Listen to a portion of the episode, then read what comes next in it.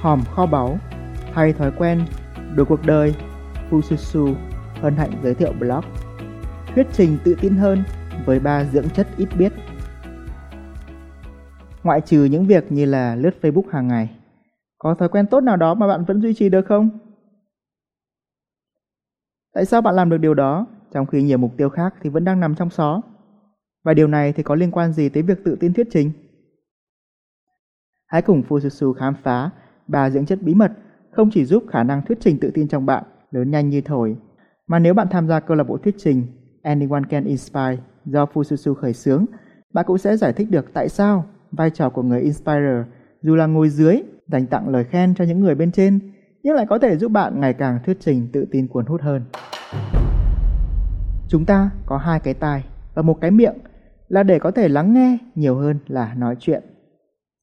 Dưỡng chất số 1 giúp bạn thuyết trình tự tin. Lắng nghe. Nghe thật lạ, muốn thuyết trình tự tin cuốn hút hơn thì phải nói càng nhiều càng tốt chứ. Tại sao lại là lắng nghe? Với kinh nghiệm hơn 10 năm nghiên cứu và học hỏi từ các nhà vô địch thuyết trình, Fususu khẳng định với bạn, khả năng lắng nghe là dưỡng chất quan trọng nhất giúp tạo ra các bài nói cuốn hút. Nguyên nhân đầu tiên đã rất rõ ràng. Đã bao giờ bạn thấy ai đó tự tin thuyết trình, hô hào đầy khí thế, nhưng lại không thú được bạn chưa? Họ nói lan man, chẳng liên quan tới bạn là bao. Và đó lần cuối cùng bạn nghe họ thuyết trình. Greg Valentine, nhà vô địch thuyết trình thế giới năm 1999, đã giúp Fususu hiểu được một điều sâu sắc rằng bản chất một bài thuyết trình cuốn hút là cuộc trò chuyện với khán giả. Và làm sao để bạn có thể duy trì cuộc trò chuyện nếu bạn không lắng nghe? Nhưng làm sao để lắng nghe khán giả trong khi bạn đang là người cầm mic? Bí mật nằm ở nguyên nhân thứ hai ít biết. Hãy nhớ tới bài thuyết trình đầu tiên của bạn. Bạn có lo lắng không? Lúc chuẩn bị bước lên sân khấu, bạn nghĩ tới điều gì? Thường thì hầu hết mọi người sẽ nghĩ, mình nói gì đây? Quần áo mình thế này chỉnh tế chưa? Ôi sao tự nhiên tim đập nhanh thế này? Dan LaCroix, nhà vô địch thuyết trình thế giới năm 2001 nói một điều mà tôi rất ấn tượng. Nếu lo lắng, hãy lo cho điều lớn hơn. Thay vì lo bạn sẽ quên ý nào, hãy lo tới việc khán giả sẽ nhớ điều gì sau bài nói của bạn. Do đó, câu hỏi quan trọng nhất giúp Darren thuyết trình tự tin và hài hước không phải là mình sẽ nói gì, mà là sau bài nói, khán giả sẽ suy nghĩ và hành động khác đi như thế nào. Còn nguyên nhân số 3 lại càng ít biết. Nếu bạn từng đọc câu chuyện cây bút pen trên blog Fususu, bạn sẽ biết cuộc sống là cho và nhận. Mọi hành động của bạn lúc này đều tạo ra một hệ quả nào đó trong tương lai. Trước khi bạn biết nói, tiếng mẹ đẻ cũng là ngoại ngữ. Một đứa trẻ đã kiên trì dành hơn 9 tháng 10 ngày để lắng nghe trong bụng mẹ, để sau này nó có thể nói được tiếng mẹ đẻ và ai cũng hiểu. Tương tự, ngày hôm nay bạn tập trung 100% để lắng nghe ai đó thuyết trình và hiểu họ. Sau này, khán giả của bạn cũng sẽ tập trung 100% để lắng nghe tới cuối bài thuyết trình của bạn và hiểu bạn. Đó lý do khi tham gia hoạt động thuyết trình ngẫu hứng trong câu lạc bộ ACI. Nếu vào vai Inspire, bạn sẽ được gieo nhân lắng nghe này thật nhiều. Không chỉ vậy, bạn sẽ còn thuyết trình tự tin hơn nữa. Vì sao?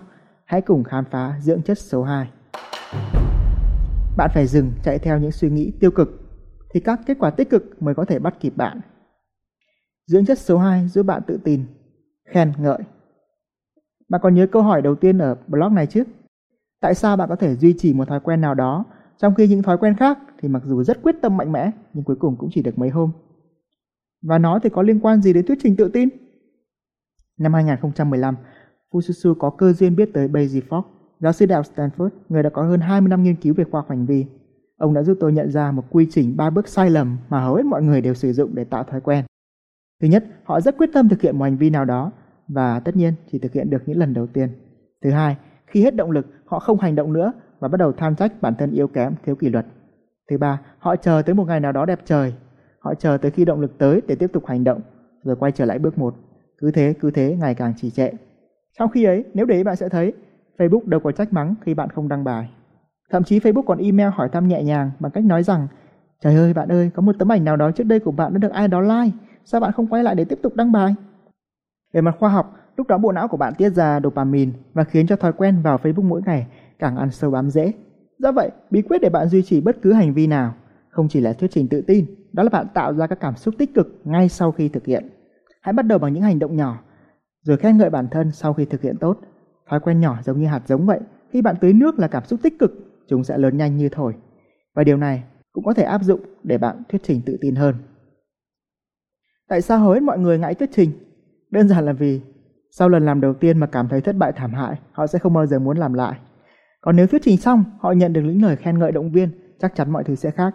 Đó cũng là lý do khi bạn tham gia câu lạc bộ ACI, bạn sẽ thấy MC khá là hà khắc trong phần thuyết trình ngẫu hứng. Khi yêu cầu các inspirer chỉ được dành tặng những lời khen cho speaker, chứ không bao giờ được nói kiểu như là ờ uh, mình thấy bạn cũng tự tin đấy, nhưng mà rồi uh, mình thấy cũng hay, tuy nhiên à, những cái nhưng mà với tuy nhiên đó cấm hết. Và thật ra nếu bạn có chót chê bai hoặc là góp ý thì bạn sẽ chỉ phải tặng thêm hai lời khen khác nữa bù vào mà thôi. Tất nhiên ACI không cấm bạn đưa ra những góp ý để giúp speaker làm tốt hơn, nhưng bạn nên nói chuyện riêng với speaker để vừa tiết kiệm thời gian cho tập thể, vừa góp ý được hiệu quả hơn. Bên cạnh đó có một lý do cực kỳ ít biết. Đó là bạn chẳng cần phải có năng khiếu để chê bai ai đó, cũng chẳng cần phải động não để có thể nhìn ra khuyết điểm của họ. Nhưng để tìm ra một điều tích cực để khen ngợi mà lại khác biệt nữa, quả là một thách thức lớn đấy, bởi vì ACI yêu cầu mỗi lời khen bạn đưa ra đều phải khác nhau và khác với những người trước. Nên khi bạn làm Inspire nhiều, bạn sẽ được luyện thói quen suy nghĩ khác biệt như những nhà vô địch. Bạn sẽ đánh bại được cái tiếng nói tiêu cực bên trong mình để có thể tập trung vào những điều tích cực và dần thuyết trình tự tin hơn. Vì một trong những nguyên nhân khiến hầu hết mọi người run khi bước lên sân khấu là do họ đã lắng nghe những điều tiêu cực. Trời ơi, khán giả sẽ đánh giá mình thế nào? Nói vậy có ổn không? Sao vậy? Họ không thể nào lắng nghe được khán giả và mất kết nối với họ. Còn khi bạn tập trung được vào điều tích cực thì kể cả đồng chí, nỗi văn sợ cũng sẽ phải chăm chú lắng nghe bạn thuyết trình. Cảm xúc tích cực là thứ tiếp năng lượng để bạn hành động và biến một kỹ năng nào đó thành bản năng. Hãy khen ngợi người khác nhiều hơn, rồi bạn sẽ có khả năng khen ngợi chính mình sau khi thuyết trình. Bạn sẽ tìm ra điểm mạnh của mình để phát huy, điểm yếu sẽ dần biến mất. Tất nhiên là việc tập trung vào lời khen ngợi thường giúp speaker gia tăng khả năng thuyết trình tự tin. Còn để gia tăng sự cuốn hút, bạn cần có những phản hồi hiệu quả để tiến bộ. Đấy là một câu chuyện khác, bạn cần phải có một hệ thống đánh giá hiệu quả cũng như những người nghe có kinh nghiệm đánh giá Chính vì thế mà Fususu gần đây đã thành lập câu lạc bộ thuyết trình ACI Toastmaster Online theo chuẩn mực quốc tế. Nói chung, hãy cứ làm từng bước, hãy tập đi trước khi tập chạy. Cười vào lỗi của chính mình sẽ giúp bạn sống lâu, còn cười vào lỗi của người khác sẽ làm bạn tổn thọ. Dưỡng chất số 3 giúp bạn thuyết trình tự tin hơn, đó là sự khác biệt.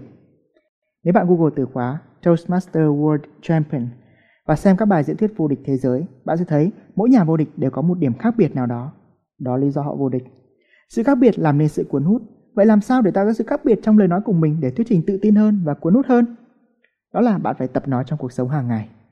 Khi đọc được một câu nói hay, bạn có thể chia sẻ lên Facebook, nhưng hãy kèm theo quan điểm của bạn. Khi comment đóng góp ý kiến, hãy tìm ra những thứ mà người khác chưa tìm ra. Hãy tích cực đọc sách để làm giàu bài nói của bạn với những tri thức mà ít người biết. Nếu lần tới bạn được tham gia ACI trong vai trò Inspirer. Thì thay vì đưa ra những lời khen chung chung, hãy áp dụng ba tuyệt chiêu dưới đây để không chỉ trở nên khác biệt mà còn rèn luyện cho bạn sự linh hoạt trong sử dụng ngôn ngữ, giúp bạn thuyết trình tự tin cuốn hút. Tuyệt chiêu thứ nhất, so sánh hình tượng. Thay vì đưa ra những lời khen chung chung như là giọng bạn rất hay, nội dung rất tuyệt, hãy so sánh với một hình tượng cụ thể nào đó. Ví dụ, sự tự tin của bạn làm tôi nghĩ tới Barack Obama, dáng đứng của bạn trông vững chãi như một trái núi, Giọng nói của bạn rất rõ ràng giúp tôi tình càng ngủ. Nụ cười của bạn làm tôi nghĩ tới bông hoa hướng dương. Việc so sánh hình tượng như vậy sẽ giúp cho bạn có cách nói ngày càng sinh động hơn, vẽ ra được những hình ảnh trong tâm trí khán giả. Từ đó bạn sẽ thuyết trình tự tin và cuốn hút hơn.